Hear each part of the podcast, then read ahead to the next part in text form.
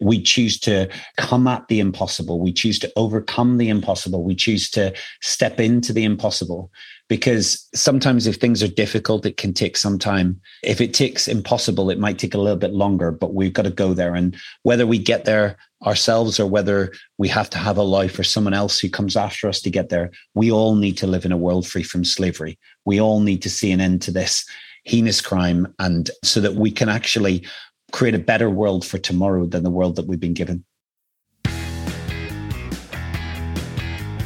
Welcome to the Simple Brand Podcast, the show dedicated to helping you create simple experiences for your customers and for your team members.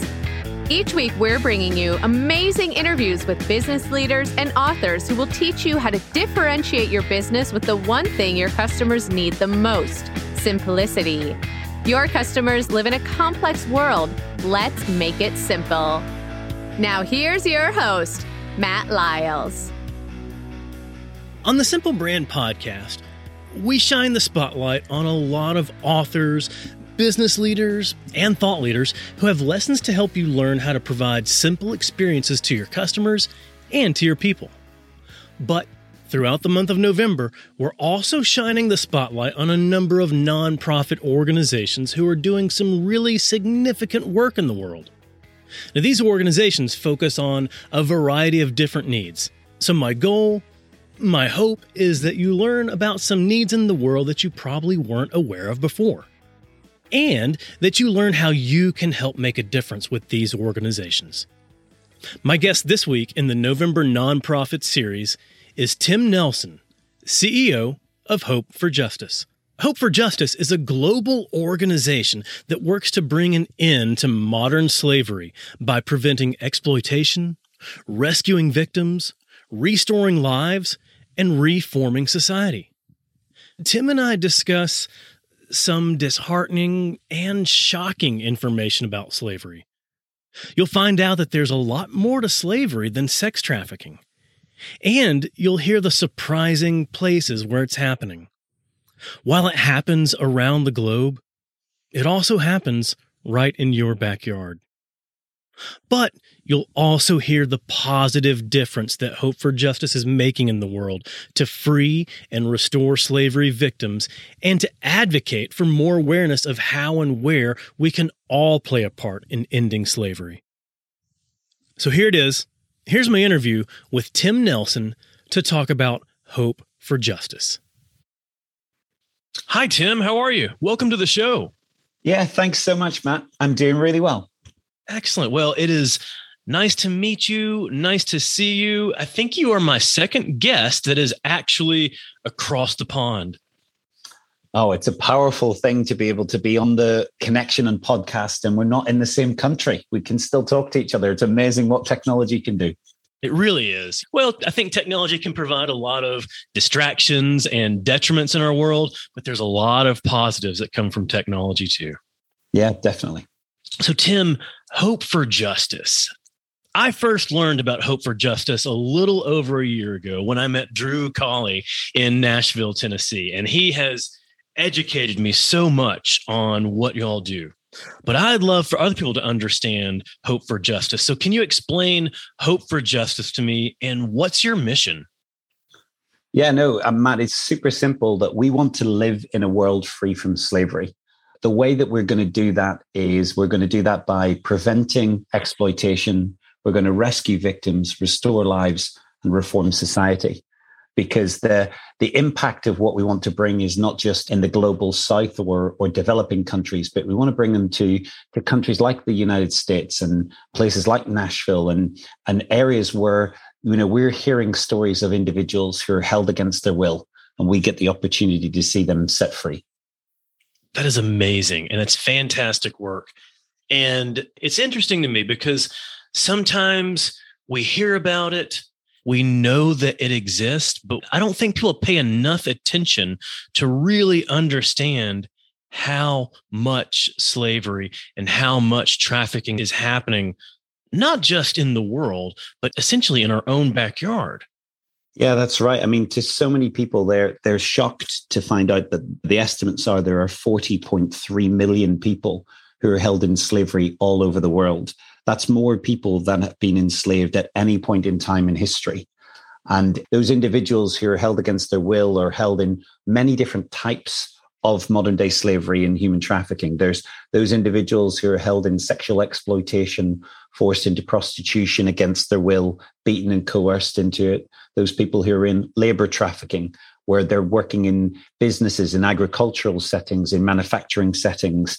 Um, and there are those people who are held in domestic servitude, not allowed to leave homes, held for decades, um, beaten and, and coerced into situations where they're not able to leave.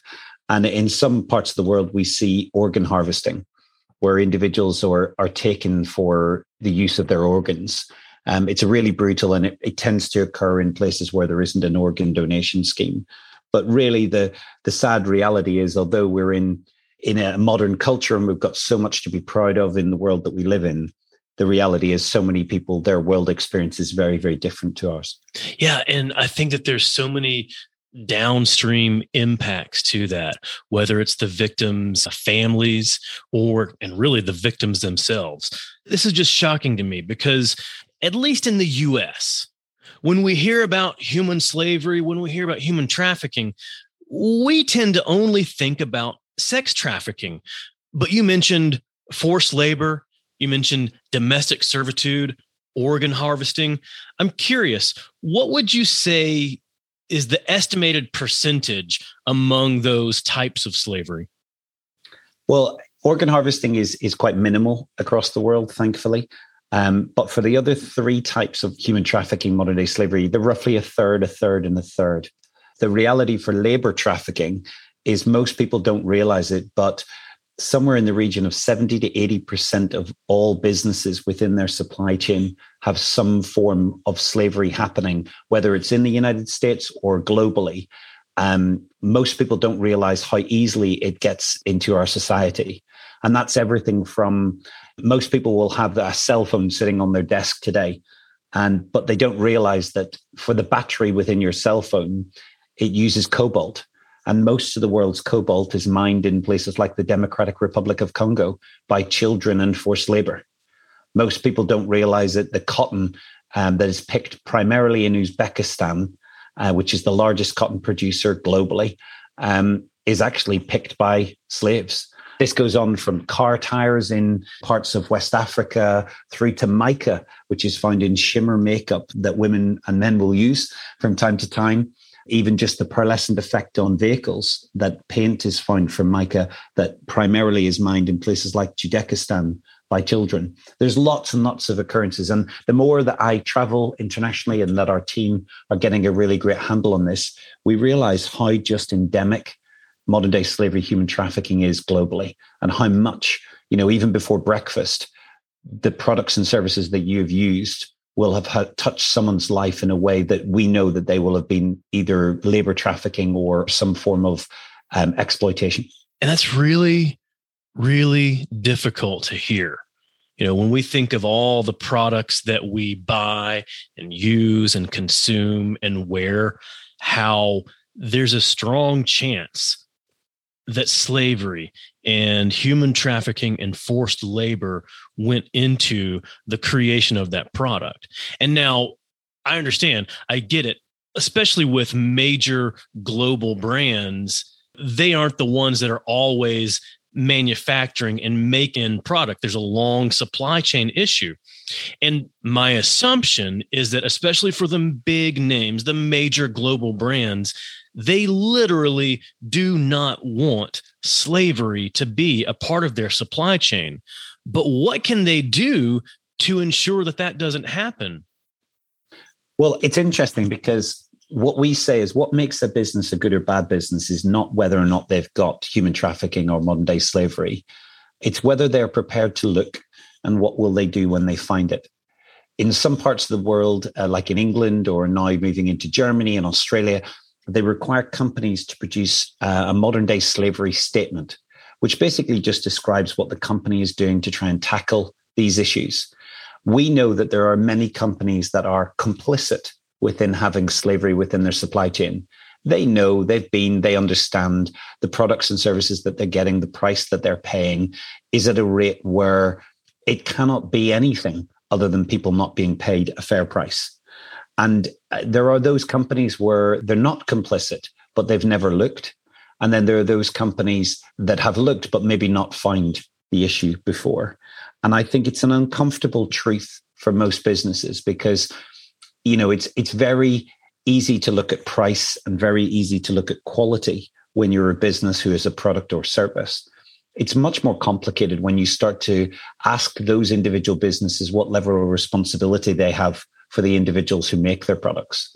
At Hope for Justice, we've got a, an initiative called Slave Free Alliance that works with major multinational businesses. And, you know, just one of our members I was with last week has over 70,000 suppliers in their first tier supply chain.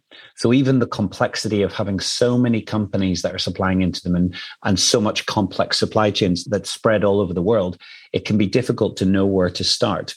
But it's clear we don't want people to boil the ocean. We want people right. to actually focus on where the biggest risks are.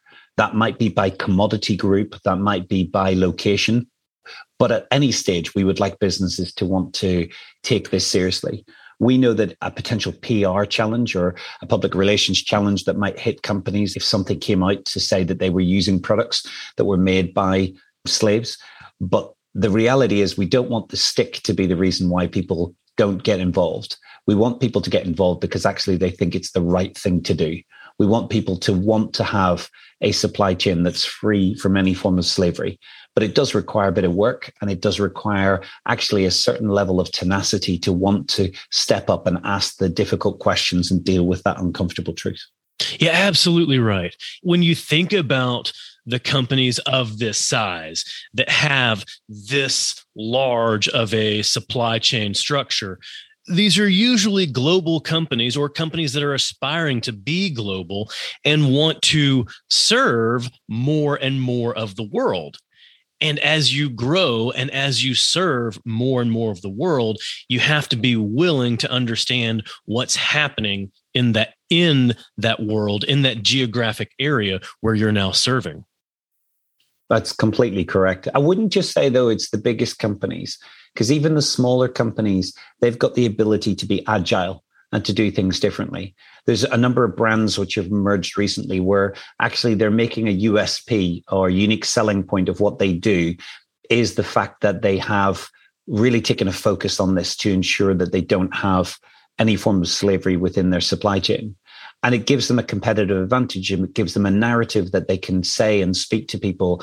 And ultimately, I would hope that more people would want to buy products from companies are living in an ethical way the reality for the biggest businesses is they can shoulder the most and that they can do the most. And if they do make a small change in their supply chains, it can have a massive impact in millions of people's lives all over the globe. Yeah, definitely. Absolutely right. So I'm curious, you mentioned earlier about geographic locations. So I'd love to know are there certain geographic locations where you're seeing slavery versus other geographic areas? Are there other geographic locations where it would surprise us to know that it's happening there? Yeah, I mean, I think for most people who are listening, they can imagine that places like Southeast Asia would have complex issues around slavery. They would imagine that, you know, in places like Africa and and in Asia that there are these issues. But I think it would surprise most people to know that this is going on on their doorstep. I can say without a shadow of doubt that there are significant numbers of cases of individuals who are held in various forms of human trafficking in America. You know, you only have to look at the incidences of calls that have been made to the national helpline about this issue, and you realize that it's in every state, it's in every county that we see across the United States issues popping up. And that might be those people who are held in sexual exploitation. That tends to be the most common or the most known area around slavery. But when you dig into who are the people who are harvesting these crops on an ad hoc basis, or where are the people who are doing these jobs at minimum wage that no one wants to do, you start to realize that actually, how are they building them? How are they bringing those individuals together? And it's very easy for a recruitment company to come in and to and to have slaves in circumstances that you wouldn't even realize because they're so far removed from the end product that you see. But I think in the Western world, in America, in, in the UK, in Europe, uh, Australia, there's a mindset that people have to say, we wouldn't tolerate this happening.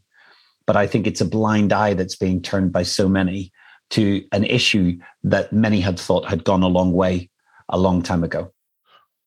Why do you think there is such a blind eye to it? Do you think it's because it would just shock us to know that it's actually happening so so that we don't believe that it's happening or is it something else?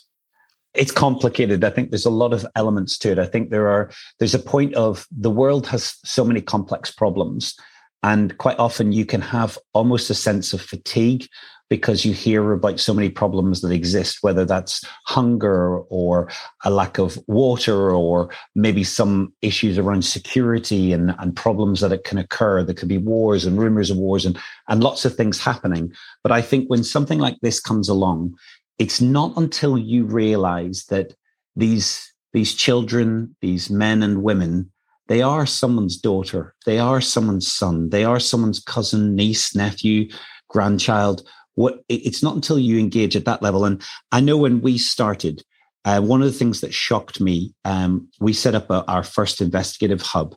And in our first year, the youngest victim that we rescued from sexual exploitation was just three months old.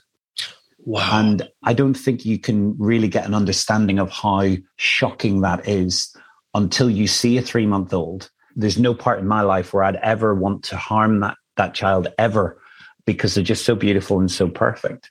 But there are individuals who are quite willing to use whatever costs individuals to make whatever profit they can.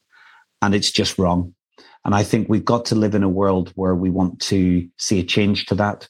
It requires us to do something because if they were our daughter or our son, we would do something about it. If they were someone related to us, we would go to the nth degree to try and stop this from happening. But the sad reality is that they are someone's daughter, someone's son. And we do need to do that for them because there are many people who cannot do it for themselves. That's right. And my assumption, it seems like at least a good percentage of the time, the people that are trafficked are very vulnerable and have vulnerable families that may not have the means to be able to go to that nth degree to find them. Yeah, I think that's completely correct. If it's a child, I think somewhere in the region of America, one in six runaways ends up going into some form of exploitation or human trafficking. And that, I, I think, you know, you've only got to look at the drivers for this. And, and there are complexities around this. It could be mental health issues. It could be issues of poverty. Um, there could be violence that leads people to want to run away, or it, it could be just something social that's happened we know that there is a serious and organized crime element of this that is constantly driving to want to exploit individuals. And I think the statistics are in America that one in 10 men will use a prostitute at some point in time in their life. And there just aren't the number of women who want to go into prostitution. Whether you think that's right or wrong, it just then leads to a demand that then those individuals who are in that industry look to try and find individuals for that supply. And that's where sexual exploitation can come through. That's where children are groomed and young people are groomed through the sex industry. And it's a sad reality that people don't care about people to the level that they should. And it needs to have a real wake up call to so many individuals to take responsibility in these areas. That is so devastating to hear. And you're right that there does need to be a wake up call. Now, you mentioned about a rescue operation just a moment ago. And I got to tell you, when I first started learning about Hope for Justice, I thought that much of your work was around the awareness and advocacy related to slavery and slave victims. But you actually provide significant work on actual rescue operations for those held in slavery. Can you talk to me about that? Yeah, I certainly can. As I said up front, you know, one of the four key areas that we focus on is rescue. A rescue isn't just an event, it's a process. And for so many individuals, we need to be able to find them. And we work with law enforcement to enable that to happen. Um, we have really great relationships across the board uh, because our, our team are drawn from really prestigious individuals from the former FBI, CIA, those individuals who've had a law enforcement background and those individuals who carry um, PI licenses so that they're able to investigate effectively and so that that evidence can be used as kind of information within the court cases that we want to see prosecutions happen. I think by working in partnership and collaboration with the police, we can effectively do a lot of the heavy lifting and we can enable a lot more individuals to be fined. It's a sad reality that we have to do that. But you know, for those individuals whose children are in a place of vulnerability and, and find that they need help and, and need someone to go and find them, you want to be able to have a team like we have to be able to be on the ground and supporting them. And it's a real phenomenal thing when you see individuals who are, are brought back to their families. Just this last year, we had across our program, we had over 900 individual children who were brought back to their mums and dads. And if you see the faces of one of these families, you would be absolutely shocked. I mean, one of our programs is in Ethiopia. And at the end of 2019, just before the pandemic, I took a team to go and travel to Tanzania and climb Mount Kilimanjaro to raise funds for Hope for Justice. But when we were wanting to travel through, we stopped off at one of our programs in Ethiopia. And I had the amazing privilege when we'd been there about 15 minutes of seeing a father being reunited with his 11 year old daughter. Hadn't seen her for six months. Wow. And I can tell you, once you've seen it, the joy, kind of effervescence of excitement on the child's face, you'd walk through walls to make it happen in places that we've had seen in, in the last few years of amazing things happening. You know, where we've had individual families where they've had funeral services that have been taking place for the children, and we've been able to bring the child back after that's happened. And, you know, you, you can only imagine that which the child is thought to be lost and you bring them back what joy that brings and unmerited you know joy ecstatic joy that just overflows it brings hope to circumstances so whether it's in in africa asia or in the united states we want to make sure that we're custodians of that and that's where the rescue element of what we want to try and do. That's where the restoration process, where we want to rebuild their lives and put them back into families and family based care. That's where their families haven't been complicit within the issue.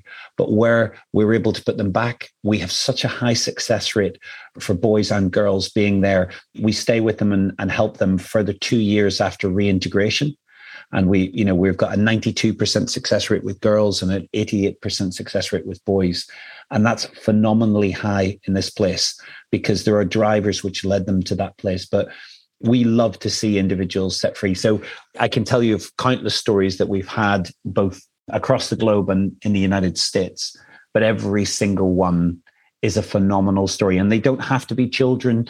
Uh, I think our, our oldest victim that we rescued um, was a lady in her 70s that we rescued in Los Angeles. And she'd been held for 33 years as a domestic slave. Oh my goodness. And she was held in Los Angeles. Yeah. And she spoke a rare form of Filipino. She got sick. The traffickers brought her to the hospital. The nurse just happened to have had training by us on the issue was able to understand and identify it. She spoke a rare form of Filipino. And the next day, um, we were able to work with the FBI in Los Angeles and see that lady find freedom 33 years after being held as a domestic slave. I don't know where you were 33 years ago, but it's a long time when you think back to where that is. And, and the fact that we can bring hope, the fact that we can bring freedom like that, I just want to see more of it happen all over the globe. And thankfully, we've had so many generous people stand with us and support our work and enable us to do so much. But the job is not done, not far from being done. And we need to see a change. We need to see a step change and a shift in this issue and see the numbers turn around. Because for those 40.3 million that are estimated, if I added up all the sum total internationally from all the work of all the NGOs working in this field, there was just over 118,000 individuals that were set free last year. So we've got a long way to go and a lot more work that needs to be done. Absolutely. So there's that number of trying to rescue them out of slavery, but then there's also the number of trying to prevent them, prevent anyone from being uh, captured, kidnapped, and then forced into slavery. Yeah, we need to prevent it because there's no point in pulling people out of the river. We need to go upstream and find out who's chucking them in. And the prevention work that we do looks different in every country that we're operating in in places like in Africa, the work that we do there where it involves community conversations. We've got nearly 6,000 women who are in self help groups that meet in groups of 12 to help save money together. Their families don't get debt bonded when something goes wrong. We try and provide information so that they can be aware of the problems and spot the signs of of how this could occur so that their villages don't end up with individual traffickers coming through and selling the, the, the tale of a better life somewhere else the reality is they're they're just trying to lure people into all forms of slavery. So we, we try and do that prevention work and and that's where we we train individuals. We work with businesses and multinational corporations to help root it out and and a lot of that can help those businesses to become fortresses to modern slavery and human trafficking. So it doesn't happen on their watch well, that's right. And it takes a figurative village. And sometimes, to your point, it can take a literal village as well. But having those alliances, having the NGOs, having the alliances of all the companies to help ensure that they do the due diligence upstream to prevent it from happening, like that's so key. Absolutely. But I think everyone's got a part that they can play. And I think it's when you start to realize that this isn't someone else's issue. This is all of our issues, and it's going to take all of us to do this.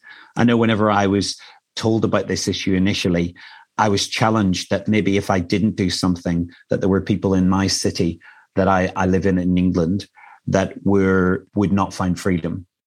And I know whenever we started our investigative hub in my city, and we rescued 110 victims in the first year, it really showed me that actually it just takes people to not cry about this issue, but to take action. And that action can lead to a movement, and that movement is unstoppable. And we can completely change the status quo. We can reach out and make a bigger difference. And people are always trying to tell us that what we're trying to do is impossible.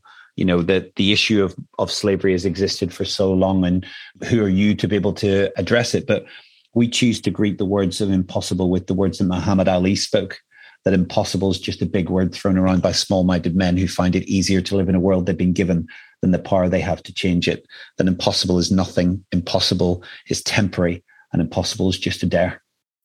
It is. Impossible is a dare. Wasn't that the title of Ben Cooley's book, who was the former CEO and the founder? Yeah, I mean, I've been on this journey with Ben since the beginning. We, yeah. we I sat on the founding board, and and ultimately, that's the kind of essence of who we are.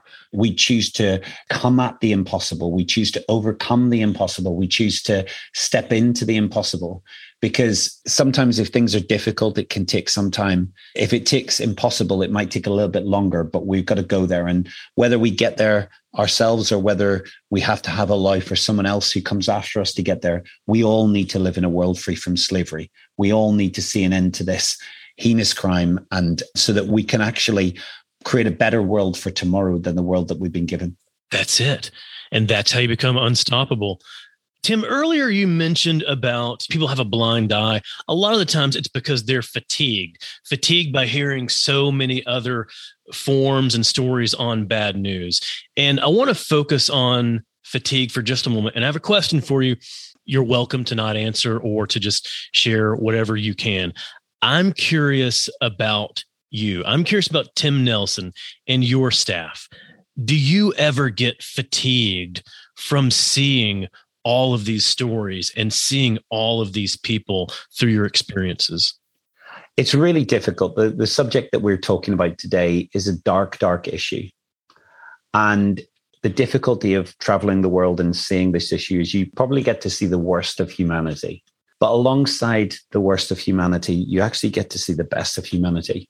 I've heard it said that where the darkness is, the light shines ever brighter. That's right. And you get to see the the heart and the the life that people bring in this area. Um, I talk about every day being complex. I do think that I tend to walk from one difficult situation to another difficult situation and and try to remain positive as we go through it.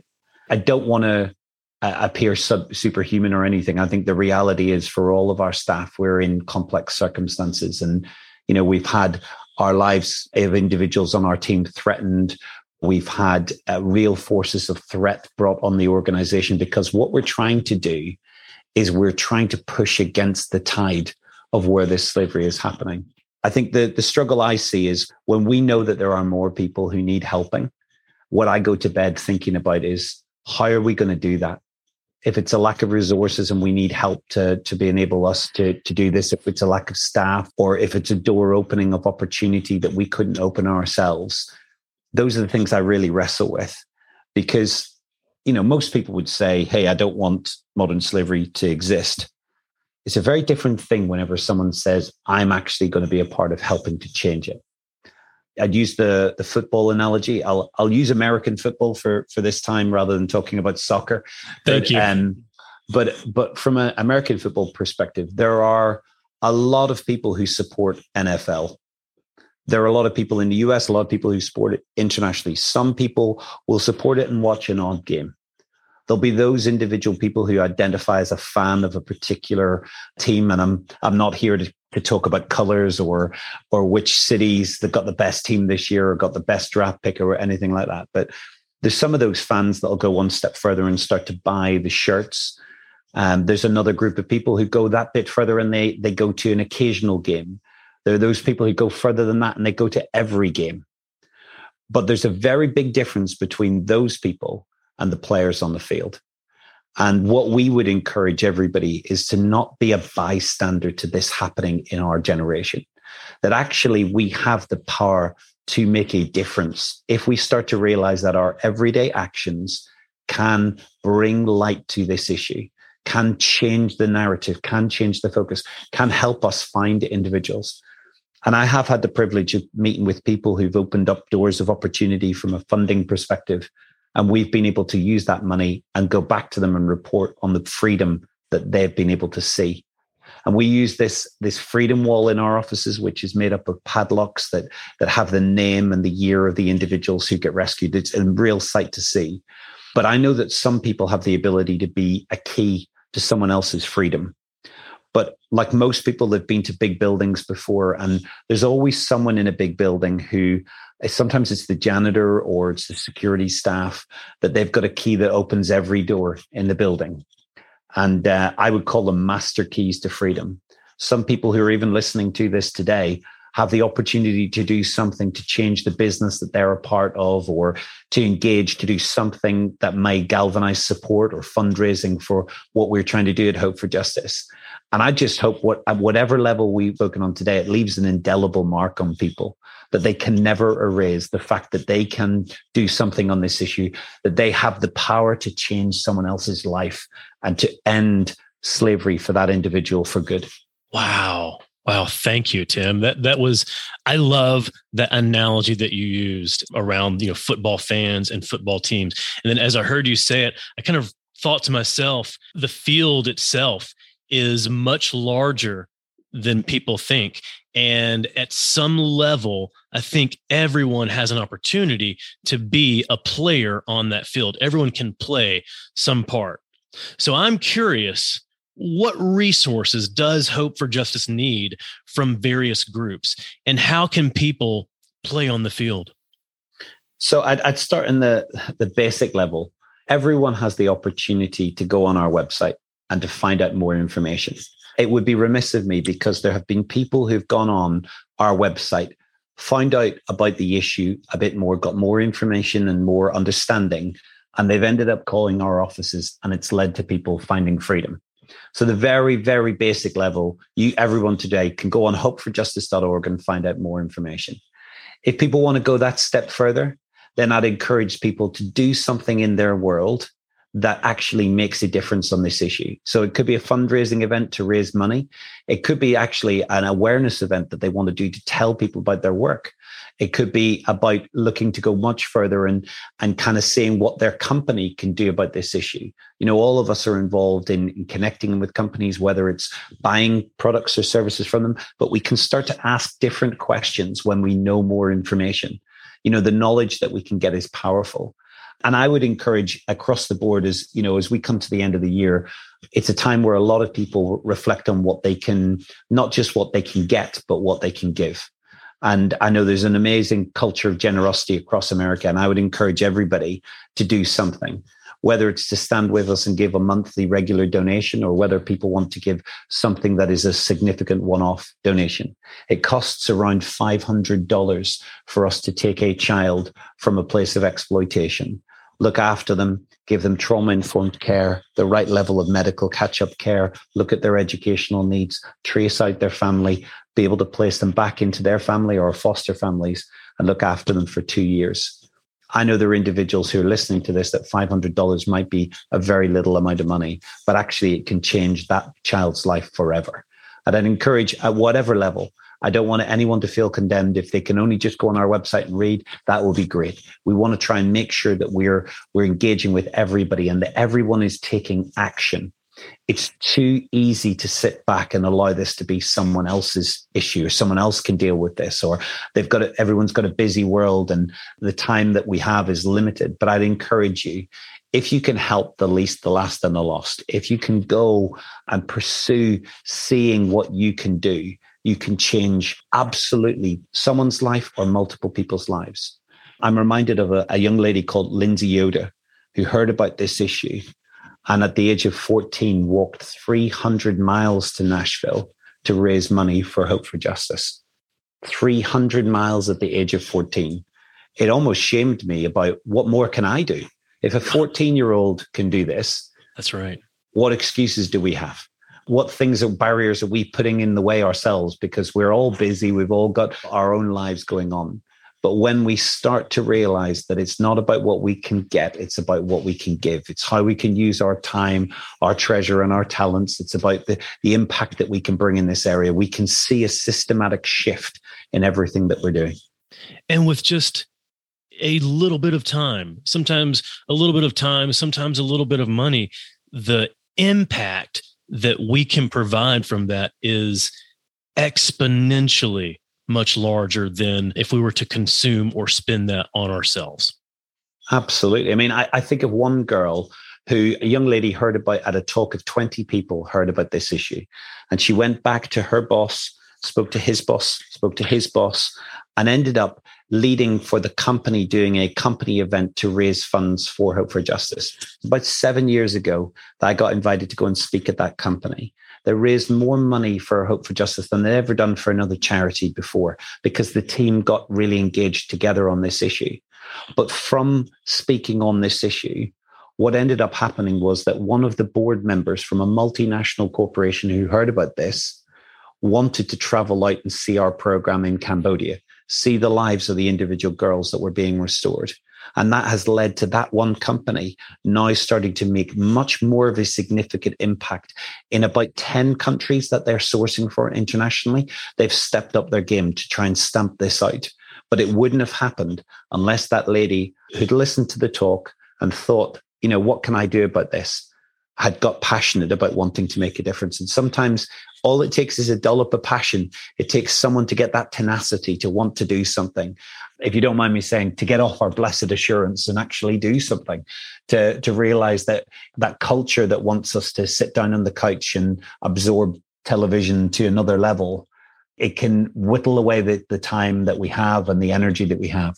But that actually, if we can do something significant, we can plan to be the, the change that so many individuals need. Yeah. And to go back to what you were saying earlier, when you had so many people telling you that this is impossible, you're not going to make a difference. If you make a difference in one person's life, and then they go on to make a difference in somebody else's life, and so on, you're making a difference. It's happening. Yeah, absolutely. And people share yeah. that starfish analogy all the time. I don't know if you know that one where you know someone's on a beach and the, the beach is flooded with star starfish, and someone comes up to the man who's throwing back starfish into the water, and he comments back, "What are you doing this for? You know, you're not going to be able to save all of these individuals." And you get the one man who's throwing the starfish yeah. back, going, "Yeah, but it did help that one." I think at Hope for Justice, we look at that and we think, well, that's probably a bit naive someone needs to do a bit more analysis to work out why starfish are coming up on the beach and try and stop it happening for good What are the processes and systems? What are the engagements that we need to do? In the short term, somebody needs to go and get themselves a, a JCB digger and dig up every single starfish and put them back into the water. Let's pull together and get teams of people activated to enable this to be systematic change. Because Hope for Justice is very different to any other charity. We actually want to end this and put ourselves out of a job. We're not about perpetuating this.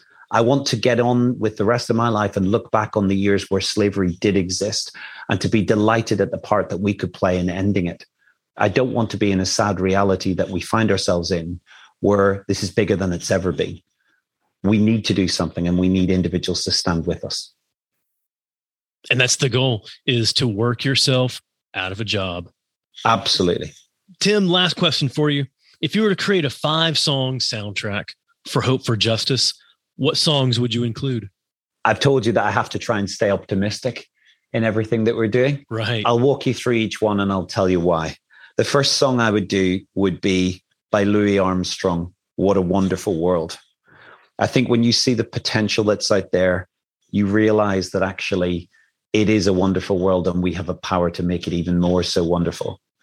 The second song I love is Lovely Day by Bill Withers it's a, almost like a, it's a testament over what the day is going to be and how we can make it.